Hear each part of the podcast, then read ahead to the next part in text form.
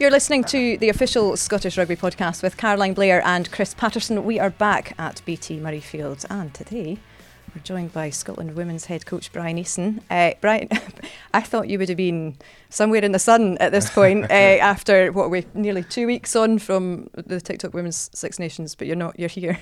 Not a chance. No, no, no off season for you then. No, it's sunny here. Bit of vitamin D. It's lovely. It's sunny yeah, here. It's lovely.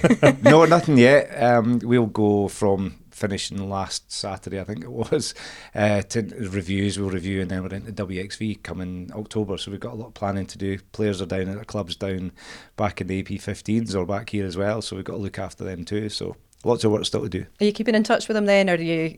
I mean, I can imagine. Like, we'll have to talk about the celebrations. I'm pretty sure that they were, or maybe not the full stories, but I'm pretty sure that after the high, certainly the fans at the Dam Health, those that were watching on television, I mean, it was what a finish to the TikTok Women's Six Nations for Scotland. It was brilliant. It was really good to see one the crowd. I think uh, you know, a testament to them. I think the you know, Scottish Rugby had done a brilliant job in kind of marketing and, and, and getting the crowds along. I think results obviously help as well. And to finish off with that result, and the performance, the second half performance as well was was brilliant. So celebrations after the game, I would say. I don't think they came back to the hotel. I think they we kind of said goodbye in the changing room, had a had a beer or so with them, and then. Uh, I think some of them are still coming home yet. According to social media. It never lies. I know it's. Uh, I was I actually watched it on my phone at a service station in M4 because I'd been at the Glasgow Scarlets game. Uh, and I, I was watching it. It was brilliant. And, and, the one thing I was going to ask, I know we'll, we'll, look at the. I didn't watch the celebrations on my phone. It was. Uh, I was watching the game. I'm glad you clarified that. Exactly. Just when you sniggered, and I was like, "What?" uh, um, it, one thing I was going to ask, and I know we'll have a look at the games and we'll review. I suppose the six as a whole, but the last 15, 20 minutes, a contrast between the last 15 or 20 minutes uh, within seven days was really stark for me. The last 15 minutes against Italy the week before, where it was nervous, it was, here we go, I think it was an eight point game eventually, but it was like, the win was in sight, but it was almost like difficult to get over the line. Fast forward a week with one win behind you, and that psychological pressure off really. The last 10 15 minutes in silence was incredible. Like we to pull away like that. yeah pull away. what that for me was the kind of biggest step forward I think. Was it because you've got that confidence from that win the week before that you could just really go after that, that last yeah because it's totally different to the week before I would it? say the confidence was massive I think.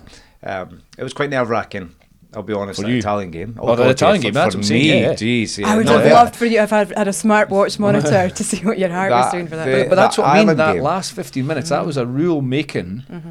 And it probably manifested itself in the 50 minutes, seven days later, where it was a com- almost the same situation in some ways, but completely different Yeah, approach, outcome, and attitude. yeah. That Ireland, yeah, that smartwatch would have been quite. Yeah, because The the Ireland game, it, the last it? fifteen minutes, of the Ireland game was really enjoyable. Yeah. Mm-hmm. like That's what I mean. Really enjoyable. It was enjoyable to watch how they seemed to relax. They seemed to just. Mm-hmm. It seemed to be. cl- It seemed to be the Create. kind of light bulb And moment score, where and- and you know there was push some on. create. They created a lot. They created chances. Took their chances. Mm-hmm. Um, you know, we'd said in the in the box earlier on, it'd be great for Fran to score her first try, and mm. what a way for her. You know, it was just, it was as if the shackles came off, and that confidence from the Italian that game. win. The 15 minutes, the last 15 minutes, of the Italian game, however, was at, at 20, I think 21 8 or 21 7, sorry, 24 7, and then going to 24 21. Um, that was concerning, I'll be honest, because we'd gone a few games having not won, and you know yourself, you can get into a habit of losing, but you can also then get the confidence of winning, and I think that probably the last two weeks showed that. Um, but I think the last 10 minutes of the Italian game was probably the most pleasing part of the whole Six Nations Because for me Because you came through it. because we came through it. So that 24-21 for 10 minutes was when it went to 24-21, um, the heart rate certainly went up. The the concerns for how they were going to pull through. Uh, red card made a difference. Let's let's not you know let's not look at that and say that that was a big turning point. The red card was a turning point, but then for them just to go 24-21 and then finish the game w- winning by eight points was massive, and that took the confidence in the Ireland game. Have you been waiting for that to unlock? Because when you were watching it, it was like there was a shift in that, eh, particularly in that Italy game, and it was almost like something was unlocked at Yeah. that point in that squad.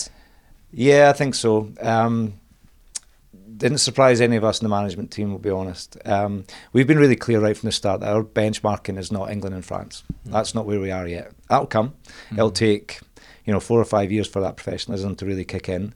But we knew that we could benchmark against Italians, against the Irish, especially at home, and we we'd said, and we were going for that, and we had we'd kind of verbalised that internally to say that we were going after those two games. So to see how they performed, especially that last 15 minutes against Ireland, was really mm. pleasing, but not surprising for us. And that was the that was the part for me that was just there was a little smirk on the face, there was a little smile, and just to see the girls afterwards just relax and have those two wins was brilliant. Do you think it was a surprise to some of the players? No, I don't. Um, I think going into that Italian game was really quite nerve wracking. You could tell mm-hmm. after that French game. The, I thought the first half against France was excellent. That's great. Um, I thought, and but playing out in France is completely different than playing when you play France here. So playing over there was was quite tough for them. Uh, a lot of youngsters going to France for the first time again, a capacity crowd, and but how they performed that first half showed us what they have. Um, second half was tough, and it felt really quite tough for the girls because I think they'd known how much they're putting in and they're not getting the results that they probably deserved. Um, to have a six day turnaround after that France game was was really hard. Um, a six day turnaround with a travel back from France is always difficult anyway. With three games on the bounce as well. And, and three games on the bounce. So we it probably forced us as a management team just to remember or to remind ourselves, look, this is all about recovering. This is all about getting the top two inches right, rather than you know training physically. So we we took a real step back going into that Italian week um, more around mental mindset. Um, Walshy was great, and mm-hmm. Walsh was brilliant through all that time as well. So it was more around the mental side going into the Italian game, and we felt right. We felt quite good going into it. Um, but just to see them pull back after that 24-21 showed me that the mental side is there, and and we are really ready to kick on now. It was. It, you can see it's there because it's almost, if you go back a couple of weeks again to the Welsh game, it's almost exactly the same scenario where you fell on the wrong side of the result in Wales, and then the right side against Ireland and give you the kickstart for um, for the Ireland game. You say you don't benchmark against France and England, which is you know I think it's honest. I think it's right because of the, where they are at the moment. But you can benchmark against your recent performances against England and France. And I thought both England and France, although the, there were heavy defeats, both teams had to work to score. And I think you were far more resilient in terms of the what the opposition had to do in order to score than maybe we have been in the past. Did that please you?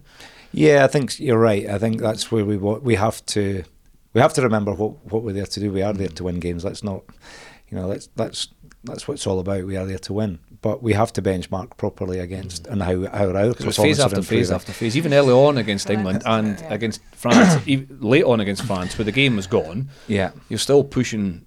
And I know it's it's not what we're looking for. But if you are benchmarking it before, maybe you would conceded within one or two phases. But in those games, it was six. Seven, yeah, their phase counts are having to go up against go us. Up, you're applying more pressure and yeah. staying in the fight longer. And and that's that is pleasing. And I think you're right. And you know there were times where we're putting teams under pressure for a long long phases, uh, long periods of time. Phases are getting bigger.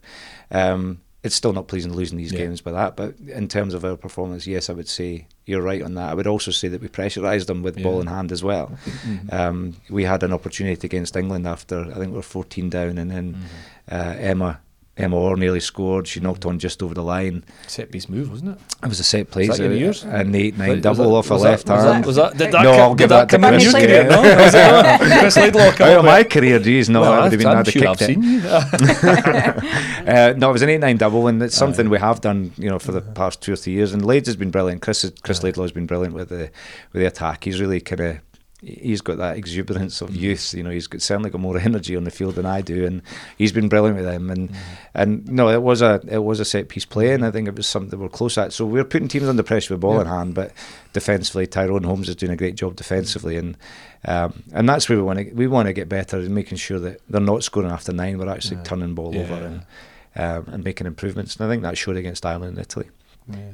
And you, have mentioned the coaching setup there and, and the dynamics there the squad in that sense. You've got a really impressive leadership group in there with a lot of experience.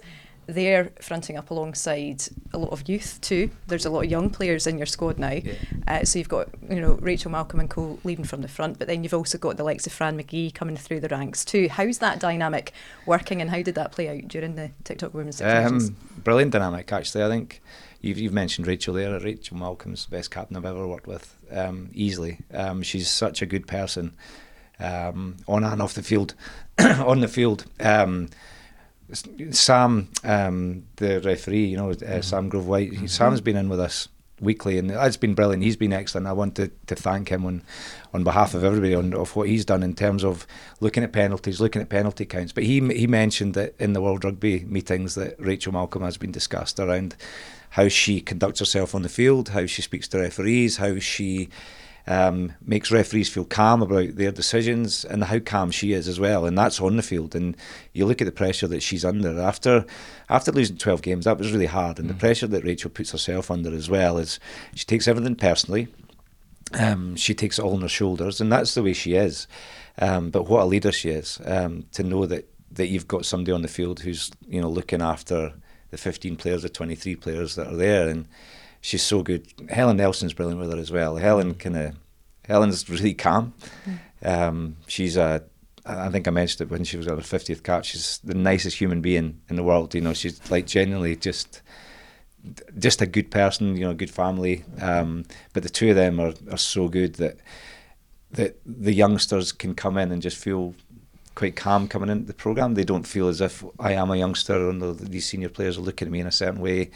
They're just integrated immediately, and, and that's you know a testament to the leadership group. Fran Yeah. said, uh, do you remember Fran said to us that she said before the England game, was it England? which- It was The I think first it was cap, England, yeah. first cap. She said, oh, I'm really nervous. And, and Rachel, dead in the eye, just said, it's just another game. And immediately she said that her nerves disappeared and it could have looked very, very Yeah. different had she not had a word with But Rachel wasn't her feeling that herself, though. She No. was nervous. And it's all iceberg. isn't yeah, and, and, and no, they're brilliant. And I think But you were without a lot as well, though. I think I mean, Bond, Emma, Sarah Bonner, Emma Wassell, Mhm. Yeah. Lisa came in, Lisa Thomson came in, but you had others away with Yeah. sevens as well. So you had a, a talent missing, but experience missing as well. So it probably puts more pressure you on got Lisa Rach. Cockburn, you got Molly Wright Yeah. front row, you've got Sarah Bonner, you've got Emma Yeah. Wassell, you've got, you had Jade out for a long Yeah. time.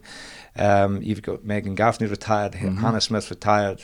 Mhm. Um, you've got Lisa Thomson, Shona Campbell, Rona Lloyd Yeah. away with, with sevens. You know, I think we were up to 10, 11 players, senior Mhm. players out, and you know that's a lot of players when you're, you know, we're trying to build build this squad. But if you look at that though, that probably helped the youngsters coming in as well. So we've gone into Six Nations. You know, Fran McGhie playing five games in the Six Nations. Meryl Smith. You know, Emma Orr. You know, Emma Orr is one of the senior players in that back Mhm. division now, age twenty.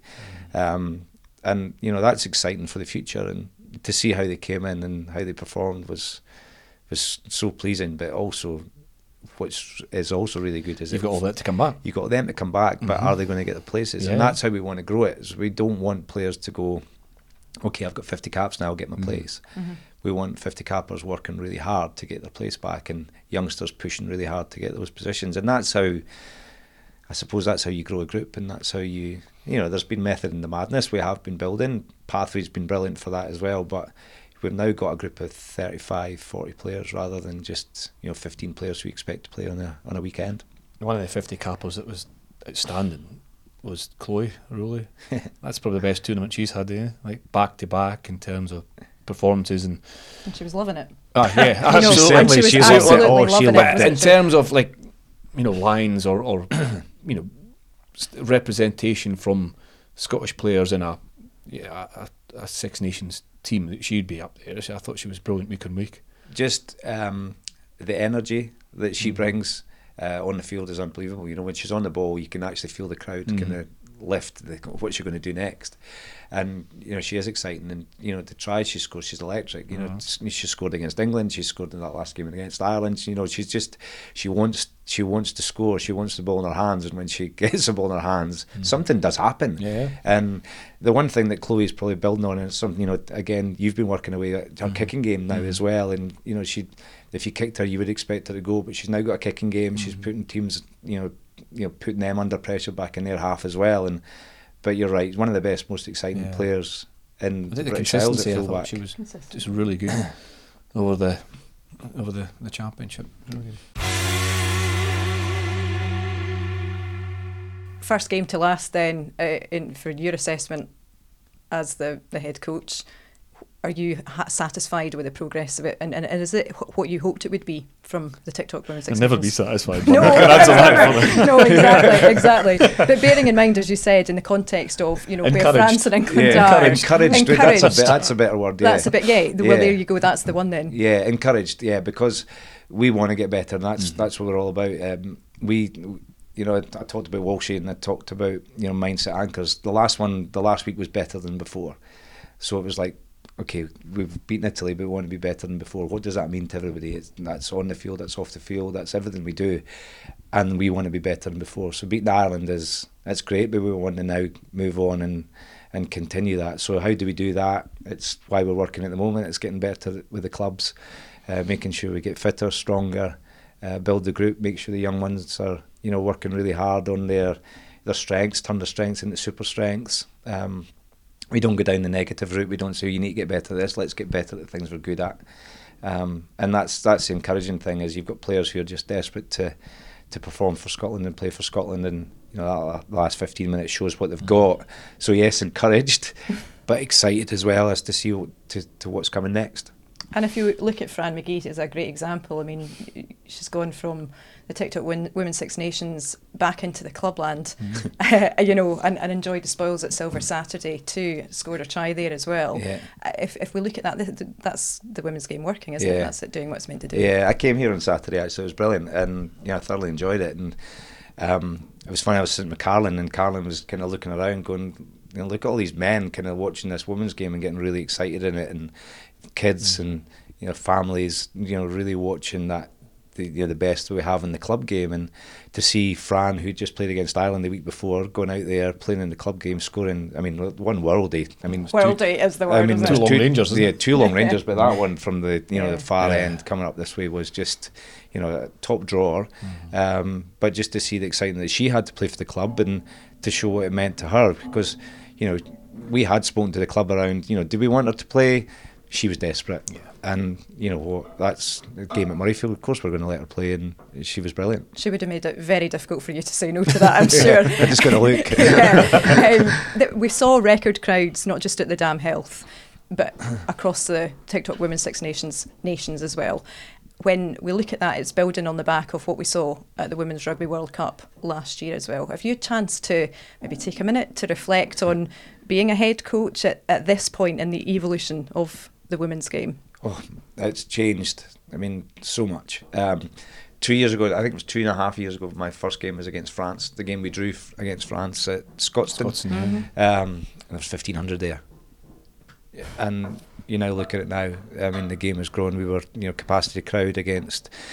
When we played England at Newcastle, it was the first time Newcastle Falcons had sent had sold out Newcastle for ten years, and that's including their men's game. Uh, we played at Vannes in, in France. It was capacity. I think it was capacity before we even arrived. I mean, you know what it's like in France. They were they're everywhere, and they were they're full. Fifty eight thousand at Twickenham watching the game against France, England France. Uh, it's just growing so much. I mean, there's a lot to do that. I mean, obviously, women's sport, the the women's the Euros, the England team winning Football, the Euros, yep. the football, you know, selling out Wembley and stuff like that. It's obviously there's a it's on the crest of a wave at the moment, and, and I can only see it growing. It's interesting as well. What I, what's great to see is, uh, as you've mentioned, yes, there's a lot of men watching the women's game too, but it's the amount of young people that are watching. And Yeah. if we take Silver Saturday as an example, they had to add an additional an additional cup uh, into the into the mix for the very simple reason that player uptake is so high and that Mm, yeah. they've got an increased pool there. So, Yeah. Scotland head coach's was, perspective. it was brilliant. I'm hon- honestly, I thoroughly enjoyed it. I really enjoyed my day on Saturday, and it was just, you know, good to see the amount of people that were here, um, the people that were enjoying it, kids running about, you know, having a great time. I have to say, it's one of the funniest things I, I'd seen was after. I think we talk about the tunnel, you know, when we played at the dam. yeah, yeah. And They after the it. they so love much- it. Honestly, great. there's thousands of people. It was after the Italian game. I, I, was, I was standing in the in the in the change rooms or in the change rooms um, post game. Waiting for everybody to come back. Waiting Empty. for everybody to come back. It was about an hour after, and I think where is everybody? And then Chloe, Chloe walked back. I had to say, Chloe, you need to put some clothes on. I mean, literally, she was walking. Right. She'd given everything, to, you know, looking for. She was just, you know, it's like walking around, kids Down to want socks and down to shoelaces pretty much. And the kids are saying, Can I get your boots? She said, Well, I'll need them for next week as well. And That's But it's like genuinely was was brilliant just to see how engaged the, mm. the youngsters were, adults were, how engaged the players were, and you know, given their strips. Um, just to say, look, yeah, have my strip or have my shorts, and you know, I think it's brilliant to see. And actually, we're seeing that it's infectious. It's going across all the other platforms. I mean, you know, obviously the pro teams have been great at that over the years too. But it's, it, they're now finding ways to be creative and to use that space to connect with the fans in that way because it's gone from social media into the, into the real world. And it, surely that's that's that can only be a good thing. But they spend ages with them. They- I've got I've got a wee six year old who, if I bring him to a Scotland women's game.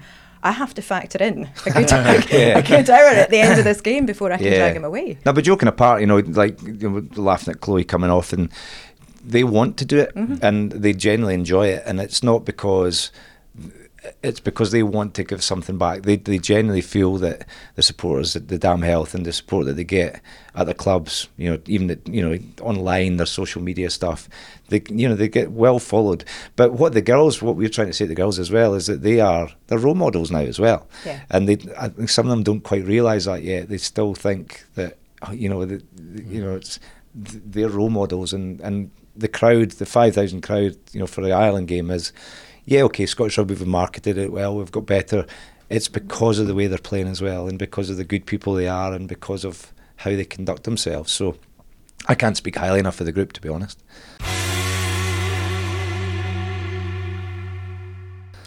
slight detour inter-district championships. Now, was that not? Did you not win it your first season as a player? Oh, yeah. Oh, We're you're going going back a back. yeah, bit now. now we're going back. Yeah, was it w- when Yeah. were Northern with Cali Mids. Reds? North you not? Midland, Northern Midlands. North Mids, that was yeah. been before Cali Reds, yeah. So me. yeah, Northern Midlands. Uh, but then I won it with Cali Reds as well. It was um, Mid uh, nineties. black and white tellies. Maybe early nineties. Yeah, I'd, I'd hair. I was going to Yeah, say here. I'd hair. I'd six foot before they took Aye. this straight my back. We're really are going yeah, back a bit. yeah, here. yeah. No, into the, brilliant to see it. I mean, I think the South, you know, just to see the South um, playing Edinburgh the other night um, at They've reached Gala the final. Yeah. Yep. and red and white strips. You know, Mm. back to the the South strips, uh, North Midlands, Cali Reds, Edinburgh, Glasgow. It was brilliant days, and you know, just uh, it's good to see that. You know, from Scottish rugby point of view, just to see those teams back and. It, yeah, they were. God, it was a long time ago. was going that, say, that's yeah. rocked you, that. Yeah, it has rocked me. when would it be? Early 96. No, yeah, 90, 90, maybe 95, Ah, 96, round about then. I remember playing against them at that era. Did you? Mm-hmm. Gala versus you at Edinburgh. Is that? Yeah, I what was, age would you have been? Oh, about Did we play that game? no. yeah, I remember Gala Edinburgh Ackies, Yeah. uh, at Netherdale. Funny, isn't it? Because the first player I was playing 10 and he was playing 10 for Edinburgh. I was the first player I ever played against that was chatting to me. I was like, who's this guy? Just blowing away. Just, That's a five way then. Aye, just good was chat, wasn't it? Aye, it was was kind of, yeah. Aye, it All right, son? Aye, it was it was encouraging. Yeah. I'm I, doing. I feel that there's a, I feel that there's a theme growing and that there's also potentially more to this relationship too. Um, another another side side step. Your your counterpart in the men's game has secured his future with Scottish Rugby until 2026. What was your reaction to that news? Ah, brilliant. I think Gregor's been absolutely outstanding. I think um, what he has done over the last two, three years has been phenomenal. I think, you know, he, he as coaches, you get rocked a lot, whether it's wins, whether it's how you deal with players, how, you know, whatever happens, you know, social media, there's all these little things. And how Gregor dealt with a lot of the things that was th- were thrown at him was just exceptional. I think. Um, if he'd gone, I think it would have been a massive loss for Scottish rugby. I don't. I think it's not until you lose somebody you realise how, how good people are, or how you uh, how the potential of losing somebody. You then think about what they've done, and I think the way that Scotland have played. I think some of the players that have coming through. That's not been an accident either. You know, Gregor works really hard behind the scenes looking for players who are, who are coming through. You know, working with teams down south, whether it be in Australia, New Zealand, or wherever. You know, he's unearthed a lot of really good players. But I think the the style of rugby that we play now as well is is exciting. It's you know people want to come and watch. It's not just coming to watch because it's Scotland. It's because of the style that we play as well. And I think to have Gregor there is just phenomenal for Scottish rugby, but just for everybody here. And uh, I'm excited to see what comes next because it's a really good group that, that Gregor's building. He's got a brilliant coaching group in with him as well. Um, but I think that news yesterday would be a big fillip for everybody that's involved. And a great link for yourself as Scotland women's head coach too. That relationship surely can only grow. I mean, we take for example the team hotel. you you know they've they they literally hand their keys in at reception, and then you move in for the TikTok Women's Six Nations, and I guess having that support and that as one thinking is that something is that something that you are actually experiencing? Yeah, that as one thinking is, is, is huge. We use it a lot with the the players how important it is to be as one. I think the the men's team um, the men's coaching team, um, the link that they have with the players, with the management is is brilliant. I think you're right. You know, David Edge and, and our team manager Ellen Dixon, they work really closely together as well, just to make sure that everything is, you know, it flows nicely. The team room's left the way it was. Um, you know, they'll even down to little things like their coffee machines that they had, they'll leave them, and you know, it really is such a good link. You know, we'll train up at Oriam, we'll we'll do things. You know, we've not had time to do things together because that Six Nations finishes our starts and they're going back to clubs. But um, I think the link that we all have, the respect that the, the, the players and the management give us has been uh, exceptional as well. And and I think that just shows that as one thing with Scottish rugby now is that you know the, the Scotland women's team's growing, the men's team's growing, and it's it's good for everyone. It's not just a hashtag then. That's, that's good mm. to hear. Mm. It's interesting to hear that. Well, thanks very much. Uh, and we wish you all the very, very best for the Women's XV as well. Uh, it's a pleasure speaking to you, Bernie. Thank you. Brilliant. It's done it. Thank you.